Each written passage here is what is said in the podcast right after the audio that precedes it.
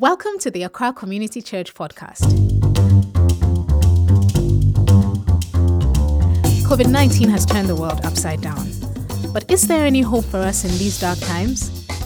As you listen to God's word today, may it become for you fresh water for your thirsty soul, give you hope to cope, and wisdom to thrive, excel, and become everything God says you are. God bless you as you listen to today's sermon. Good morning and good afternoon to everyone. It's a it's a pleasure to be here and uh, a pleasure to have the opportunity to share the word of God. So, uh, over the last three weeks, as NK said, we've been studying the book of of Ephesians. It is considered as uh, one of the books of the Bible that provides the most profound truths of Christianity, some of the most profound truths revealed to man and to the church. The, some Bible scholar would say that uh, the book of Ephesians was was a circular letter, which means that in the in some early manuscripts, uh, the the name Ephesus does not appear on top of the letter. There is a blank, which involved which meant that the letter was intended to be read in many many churches. So it could well be applicable to us today and say to the church of Accra to ACC. So this was a letter read in several churches. And, and as opposed to various letters that Paul wrote, uh, where he was tackling some specific issues in the church, uh, the letter to the group of churches in and around Ephesus was not addressing specific concerns in the church. So Paul therefore had ample time to an opportunity to choose his theme and to lay some some powerful foundation to the uh, for this church. And and we had three messages by NK, our Pastor Joe, and, and Dr. Jeff. I highly encourage you um, to go download and, and read this message. But just let me give you some background without reading all that we have gone through already. So, in, in the first chapter of Ephesians 1, in a, in a way that is very specific to Apostle Paul, he, he set the stage uh, in, a, in the letter, greeting the letter. He said, You, the people of Ephesus, or you, ACC, I want you to know something. You are people, you are holy people. You are very special. You are chosen. You are adopted. You are very special in the eyes of God. And he does that in one long sentence that specially called doxology.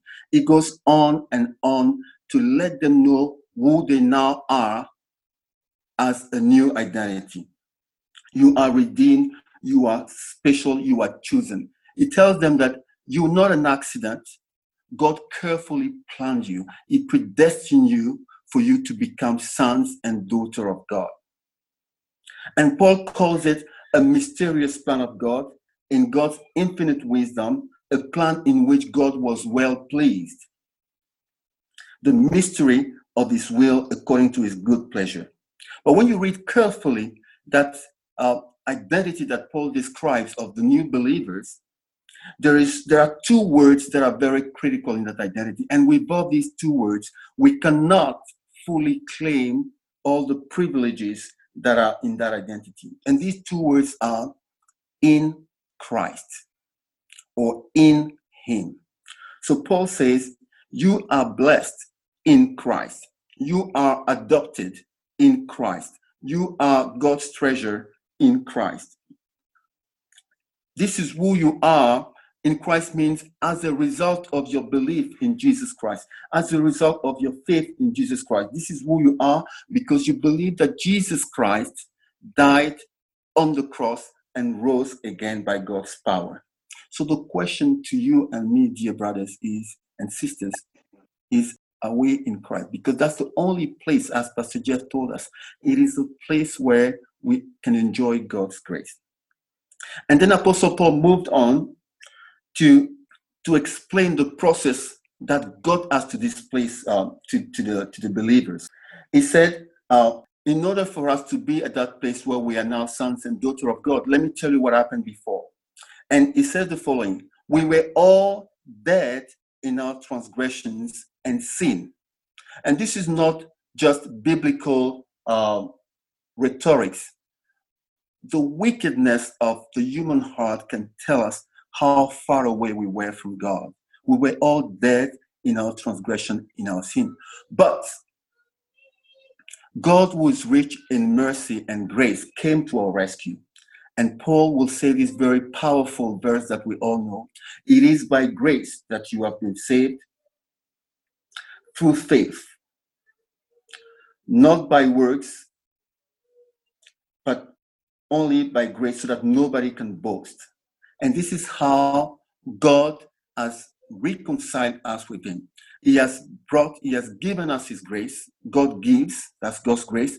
And the way we, we came under the benefit of that grace is that we receive it through faith. For God so loved the world that He gave. That is God's grace.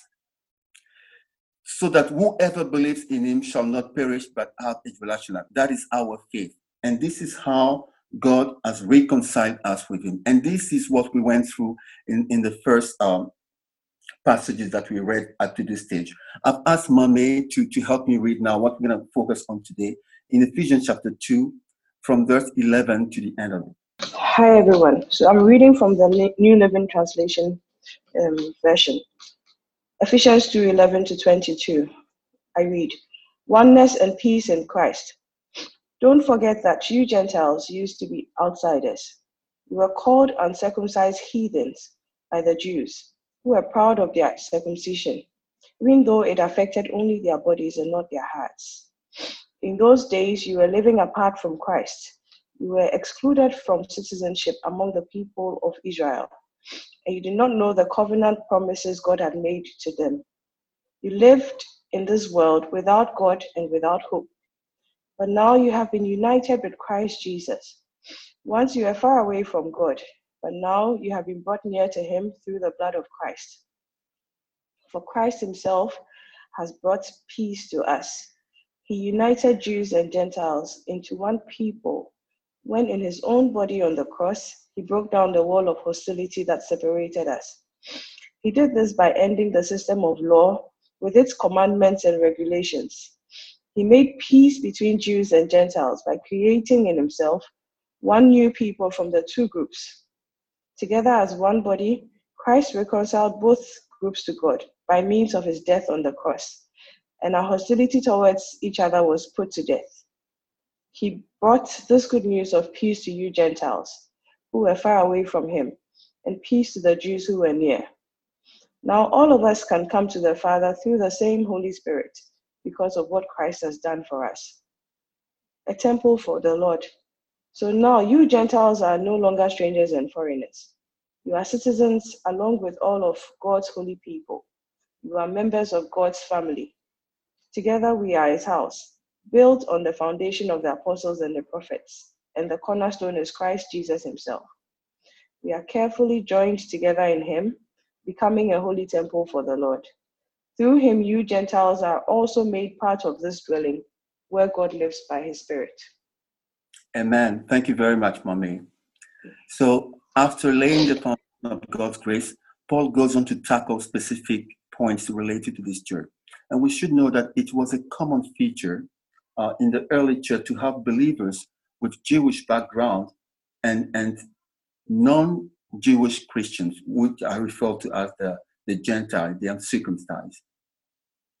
And it appears from this passage that the Jewish believers claim to have superiority over uh, other believers because of the unique relationship that God had with the people of Israel over centuries. But Paul, in this particular passage, he refutes strongly uh, and reminds us that our relationship with God and our peace with God only has to do with our trust in Jesus Christ. It has nothing to do with our race. It has nothing to do with our citizenship. It has nothing to do with our education, with our job, with our position, with our personal history, or even with our past. Through Jesus Christ, uh, the barrier between the holy God and his sinful creature has been removed. Christ has reconciled us with God but and he has given us peace. But the reconciliation work does not stop there. it goes further to remove the walls of division between the believers, to remove the walls of separation and hostility in our broken relationships. So the power of a cross also restores relationships that were broken. And, and Paul will say down to the church of, uh, in, in Galatians 3, verse 28, for example, that there is neither Jew or Gentile, neither slave nor free, nor is there male or female, for you are all one in Christ Jesus. And what we learn from this passage is that uh, Paul is not saying the moment we become Christian, we, we stop being Ghanaian or we stop being a woman or we stop being a doctor. Paul is saying uh, when we accept Jesus Christ as our Lord and Savior, it makes you a son and or daughter of God. And that becomes your primary identity, which will influence your worldview, which will influence your lifestyle, which will influence the way you relate to Haber, so that all walls of hostility and division shall no longer prevail. What is clear for us in this passage is that uh, the unity of believers, the oneness of believers, is, is very high on God's agenda. God saved us individually to prepare us corporately to become the bride of Christ. And, and the Bible, through the Holy Spirit, reveals to us who we are. And it calls us the church of God. He calls us the body of Christ. He calls us a temple, a holy temple, as we read in this passage, the dwelling of the living God. So, so often we, we placed too much emphasis to our individualities, to our own career, to, to my calling, to, to my um, you know, my gift, my career, my salvation. But what is clear from this passage is that God placed a lot more emphasis to us being corporately united to Him as the body of Christ, as the dwelling of God, as the bride of Christ, as a household which is rooted in Christ Jesus as the foundation and which grows uh, in Christ Jesus. Now, let me, let me take a few minutes to try and touch base in a very practical ways. What are these ingredients that so often uh, are enemies of our unity as believers? Uh, so, what are these ingredients that so often uh, prevent us to, to grow in the unity that God wants us to grow in? And perhaps one of them is pride. One of them is pride. We know what pride did in, in the heavenly realm when Lucifer rose against God and wanted to become like God. And so often, that pride prevents us to reach out to one another. It puts our interests first against the rest. And pride is a very powerful uh, ingredient in that prevents us to be uh, united. You will remember, for example, that the, the disciple of Jesus, they were all following the Lord Jesus. They were all seeing the wonderful things that he was doing. But it seemed like that was not enough. They turned to God and to Jesus and said, Oh, tell us, who among us is the greatest? How important was it for them to know who is the greatest? That's the human heart. Performance, comparing to one another. They wanted to know who was the greatest amongst them. And sometimes we want to know who has the largest church, who uh, who is the largest giver in the church, who is the best singer, who is the best athlete, who dresses the, the, the, the who is well dressed, or who is the most beautiful. Sometimes the lady care about who is the most beautiful in the church, who is the most well spoken, and this is, a pow- this is powerful in preventing us from becoming the united people that God wants us to be.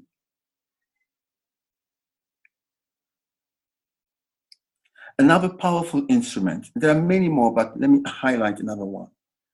That is a cause of division and destruction in the church. Uh, sometimes it's our mouth.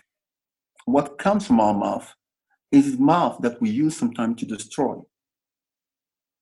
Through gossiping, through bearing false witnesses, looking for what is wrong in people versus having words of encouragement like Barnabas. I remember many, many years ago, before uh, my wife and I got married, as, as young believers, we were discussing and we, we made a commitment um, based on what uh, my pastor at the time was doing with his family.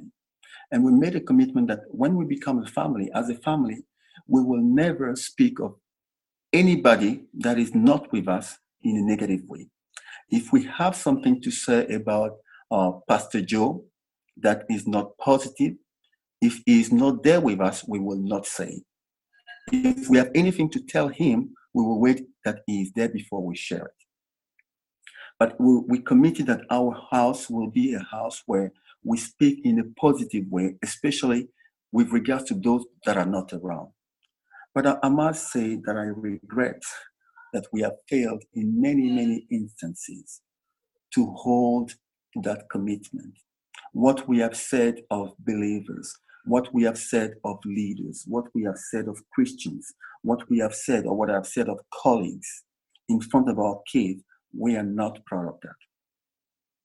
So our mouth is a powerful instrument of division.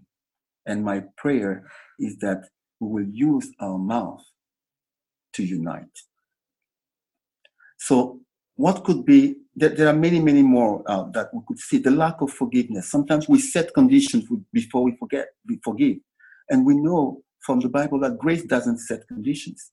Sometimes we are, we are too easily offended. You know, how could he or she say that about me? How could he possibly do that to me? It takes some, some very little for us to be offended because we have such a view of ourselves that is sometimes a bit inflated. Apostle Paul say, do not do anything by, by rivalry or have a view of yourself that is more than, uh, than it should, but consider the others as superior to you. Consider their interests as superior to yours. That is the, the pieces of advice that the Apostle Paul gave to the church. How do we become, how do we become a people uh, that grow in unity? And, and I, I want to pose to you that growing in unity perhaps will come also from growing in grace. You know, we receive God's grace freely, and we are called to give that grace also freely. We receive it freely in order for us to give the grace of God freely in our behavior, in, in the way we speak to one another, in the kindness that we express to one another. Full and immersed in God's grace, to be carriers of God's grace as we engage with one another. It is not just grace that comes to save us. Remember, as we read the passage that Mami read, grace is the key source of the peace that we have. It is because God gave us grace that we are now enjoying peace with it. If there is no grace, there is no peace. Paul opened the letter greeting the, the church of Ephesus saying, Grace and peace to you in Jesus Christ. If there is no grace, there cannot be peace. Peace comes because we exercise grace towards one another. Let's, let's make it a prayer point. Let's make it a prayer point. We, we read in, in John 17, in, in John 17, chapter, uh, verse 20, Jesus says the following My prayer is not for them alone. I pray also for those who will believe in me through the message. And what is Jesus praying for in John 17, verse 20? That all of them may be one.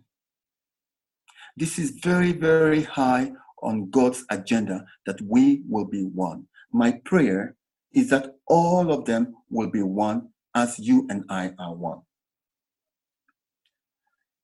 The prayer room is a powerful place to transform us. It is a powerful place to, to melt our hearts. It is a place where God's grace begins to minister to us as we pray. It is the place where we find the strength to say, I am sorry. It is the place where we find the strength to forgive those who offend us. It is the place where we listen to God and, and yield to how God wants to deal with a particular situation. Instead of dealing with that way, with that situation our own way. It is, a, it is the place where we develop the attitude of, of seeing the believers that may have offended us as God sees them. And, and when we take matters into the prayer room, it doesn't mean that there is no place for rebuke. God can lead us through the Holy Spirit to rebuke, but because it has become a, a prayer matter, we will rebuke even with grace. We will not rebuke to break or destroy, but we will rebuke filled with grace. Make the unity of God's church something that you pursue, that you pursue earnestly. We read in, Hebrew 12, we are called to pursue holiness and peace. Make it something that you pursue, something that you desire strongly, because this is what God desires. Another key ingredient for us to achieve um, unity is the humility is humility in our dealing with one another. That we will consider others superior to others and put their interests first. We become servants to one another. Instead of considering ourselves as superior. And let me put a, a final point to, to you that will uh, that can also help us build more unity in the church. And I call it togetherness versus uh, you know more teamwork versus a type of attitude that says, I know it all.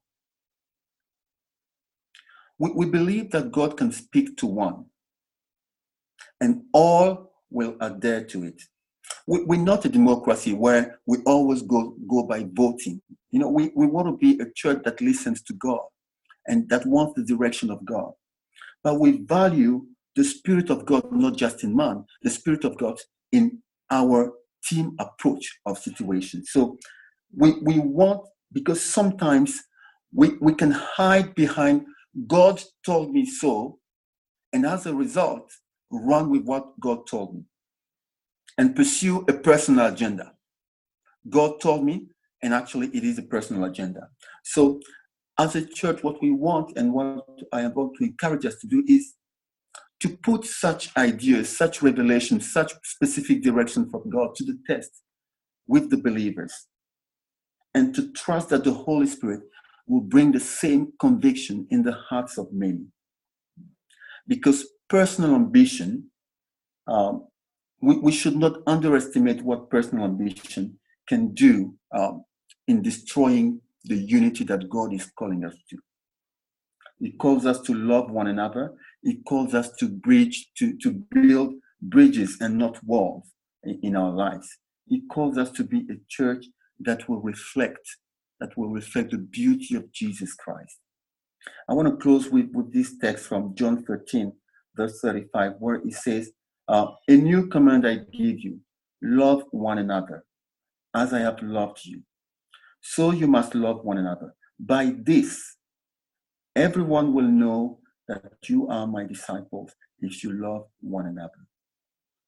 Many of us have suffered in churches and have sometimes bad experiences in churches, unfortunately. And ACC as a church, I thank God for ACC. We are a wonderful church.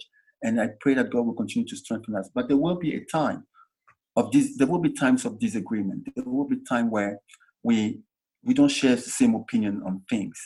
And I pray that when those times come, we will be filled with God's grace and mercy and kindness and a desire to, to put the interests of others above ours so that we can, um, we can let Jesus Christ thrive in the midst of us as a church. Amen. Amen. Let's pray. Let's pray Let's pray. So, Jesus, we thank you. We thank you for your word. We thank you for your Holy Spirit that is able to do immeasurably beyond what we can do. We want to repent because we've not always pursued um, unity in the midst of us, because we have put our interests first, we want to ask that you help us um, to live in a way that we can have more unity in the midst of us. We want to pray that you help us individually to be people of grace. And as a church, I want to pray for ACC that you will uh, you will protect us and help us to be united in, in everything we do as a church. Thank you so much for a time like this. In Jesus' name. Amen. Amen. Amen. Amen. Amen. Amen. Amen. Amen. Amen. Yeah, so it's time for questions and answers. Thank you so much, Papa Yeri. Brother Jonas, thank you. Thank you for blessing us. That's a beautiful. It's a beautiful, beautiful sermon. Amen. I pray that we'll live, we'll live it. Amen. Amen. Uh, the hearing is the easy part. The doing is the harder part. May the Lord grant us grace. Amen. Does anybody have a question? You have a question, Gloria? Yes. Okay. If it is too difficult, I'll leave the floor to my friends. it's not. It's not difficult.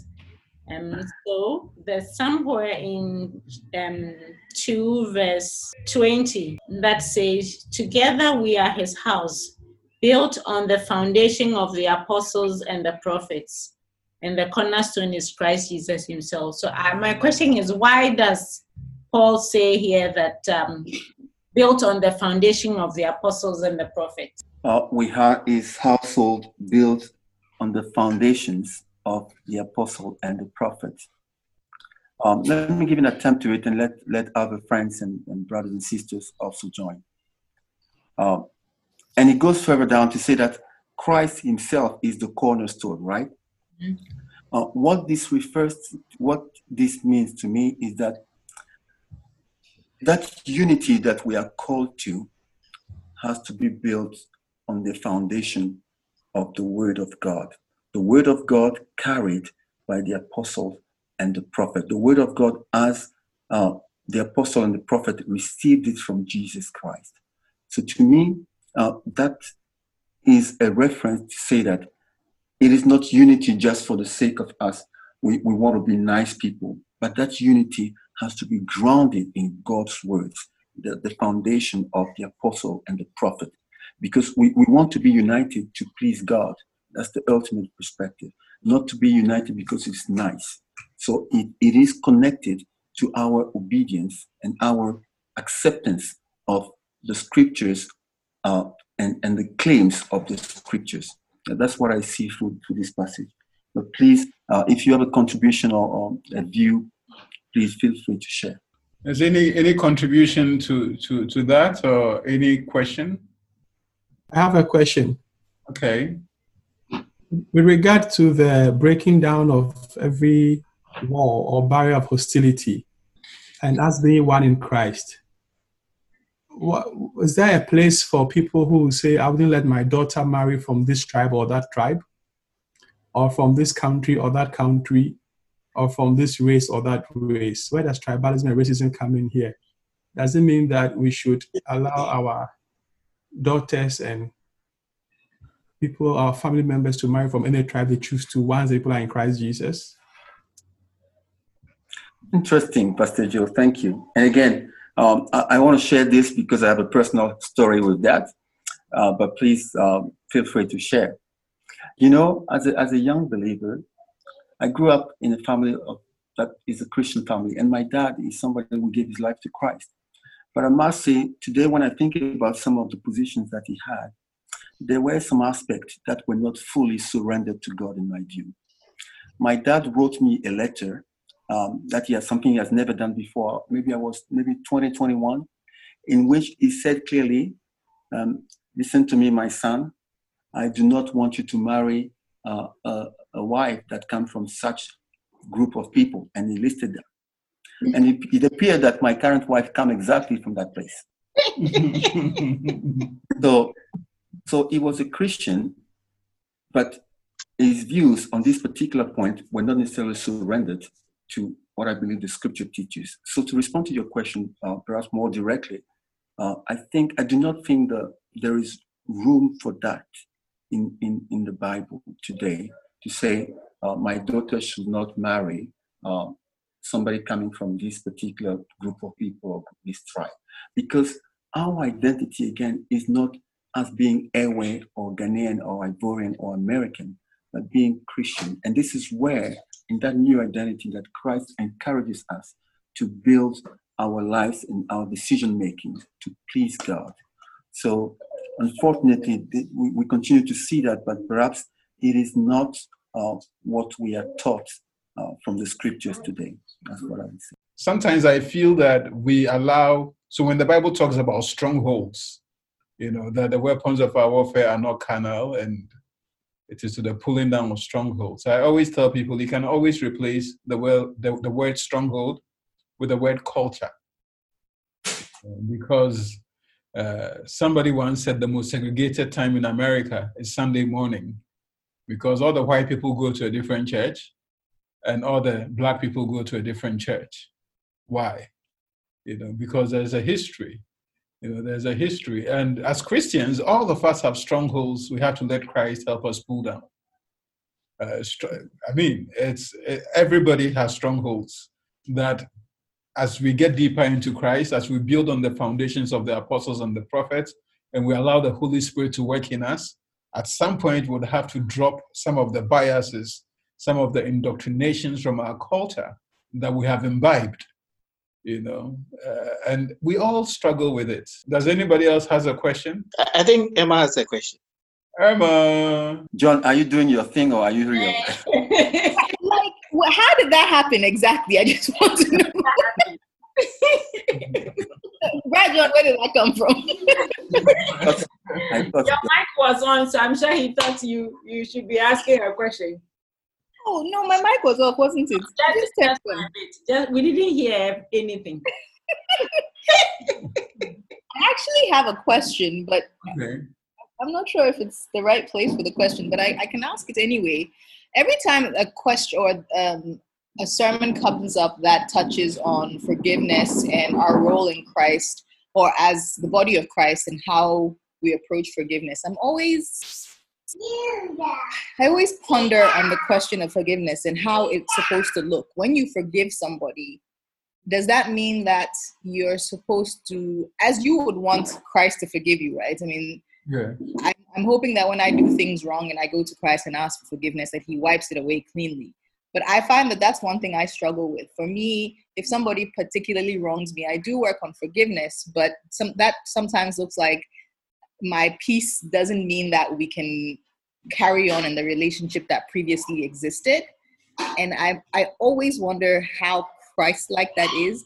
Is it is the right place a place where you revert you revert back to the relationship as if there had never been a wrong done? That's my question. If that if that makes any sense. It's a, it's a very good question, Irma, because it's one a lot of people also uh, struggle with.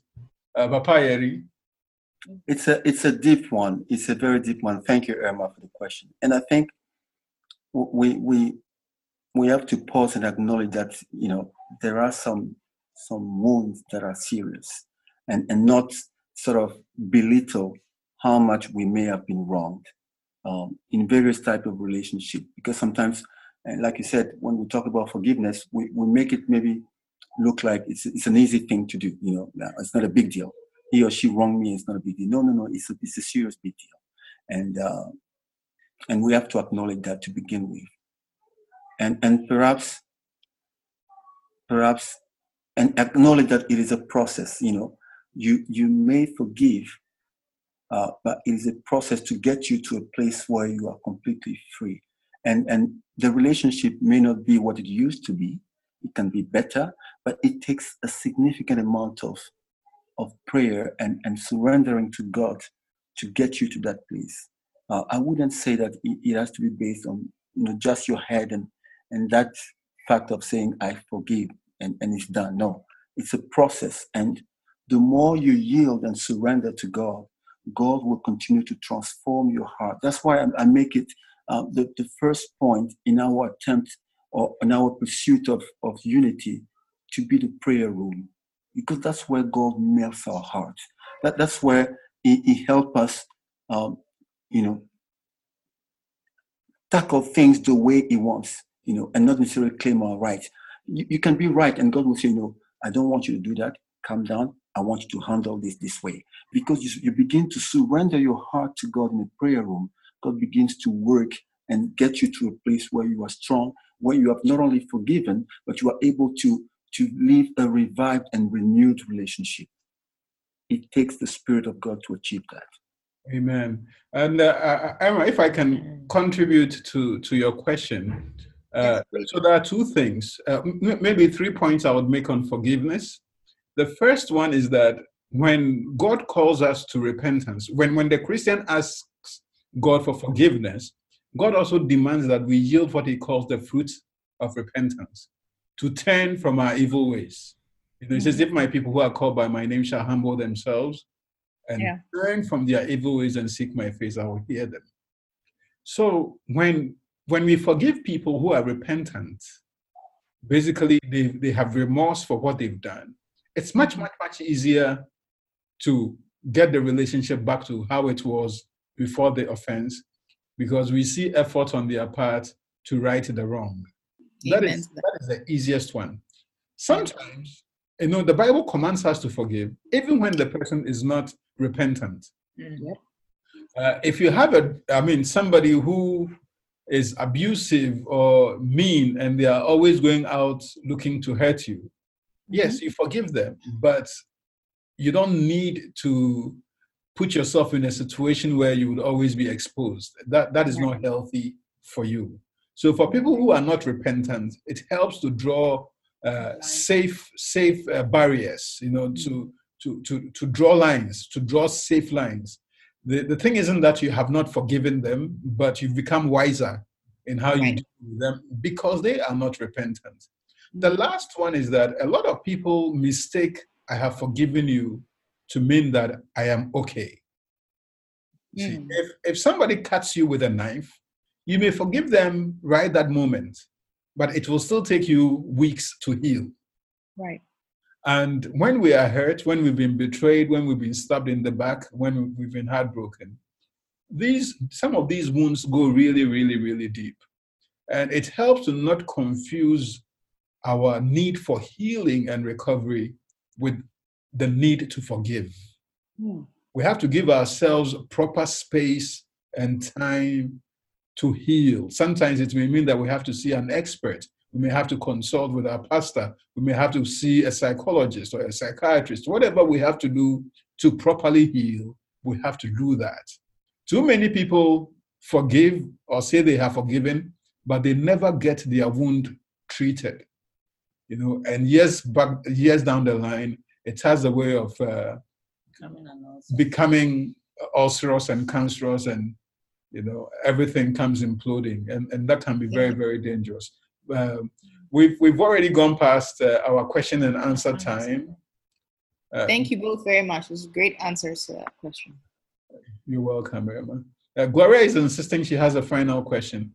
I have to if, but but if somebody since she's already asked one if somebody else has a question you that would that would take priority over hers.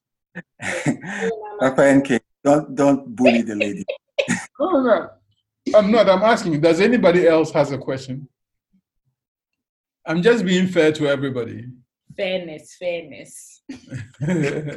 okay, Gloria. I, I think how, from how things are going, we may just we may just over um over, we may just overrun the the time. So I, we asking we can ask permission to just go over maybe for three minutes. Okay. That is what it looks like.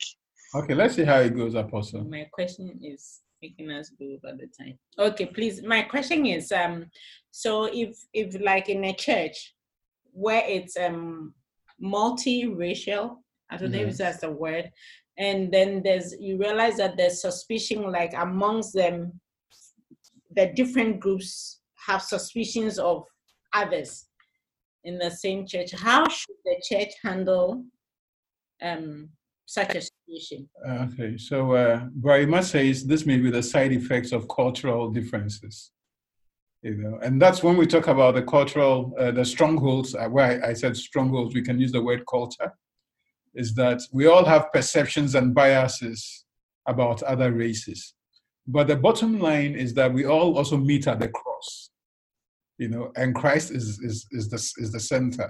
So I would always advocate for very honest conversations. Mm. Sometimes the conversations may be extremely difficult and sensitive, you know, but the more we interact and talk and get to know each other and eat together and pray together and fellowship together, the more those barriers get broken. Because the truth is, once you truly get to know somebody, you don't see them in color, you don't see them in gender, you just see who they are, you know. In fact, you don't even see them in relation to disabilities, whether they are blind or no. They are just Jane or John or Peter or Kwame, and they are like this and they are like that. So a lot of these things are, are artificial. In Christ Jesus, we are all truly one.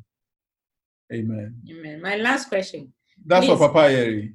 Yes. Um. Please, what should be be the relationship of um Christians with um modern day Israel? Because the you know I, I mean I see a lot of stuff going on. Pray for Israel. Even in Ghana, there was. I mean, last week I saw this whole document. Is it a video or something about support for Israel and Ghanaian pastors? You know, I support Israel. I tend to be a bit remote from it, but um, I also want to learn. Is is this Israel the Israel that the Bible said pray for Israel, or what should that's we? A, that's a good question, Gloria. I've seen uh, believers or friends because of the view of Israel in the church, and because that particular church was not given enough consideration to Jewish people, they left the church and because they thought we were on, on the wrong path. Uh, I've seen that. So it, it's definitely something we see in the church. I think um, the church as we are in, in, and, and, and I may be wrong, but what we read from, from the scriptures and even from today, no more Jews, no more Gentiles, one in Christ. That idea of superiority is no longer and should no longer prevail. You know, we are not called to come and, and observe specific um, festivals or specific um, put the, the Jewish people on a specific pedestal. That is not meant to be. Having said that, the church can acknowledge the role that they may have, that they have in the scriptures, and they are brothers just like us. And we have to acknowledge that we receive the salvation through them, as, as the Bible says. So we honor and, and respect our brothers but Christ is the center, not the Jewish people. We don't want to change the gospel and, and, and, and come back to something that has been, that, that Jesus has sort of abolished. And, and we're now in a new covenant. We, we do not want to, to go back to the old one. So I, I think we should respect and honor them, but definitely we have to be Christ centered church uh, and not put the emphasis on Jewish or American or, or anything else that matter. Amen. Amen. Thank you for listening to today's sermon. If it blessed you, share it with a friend. For more information on how to fellowship with Accra Community Church on Zoom, visit our website www.accrachurch.org. God bless you.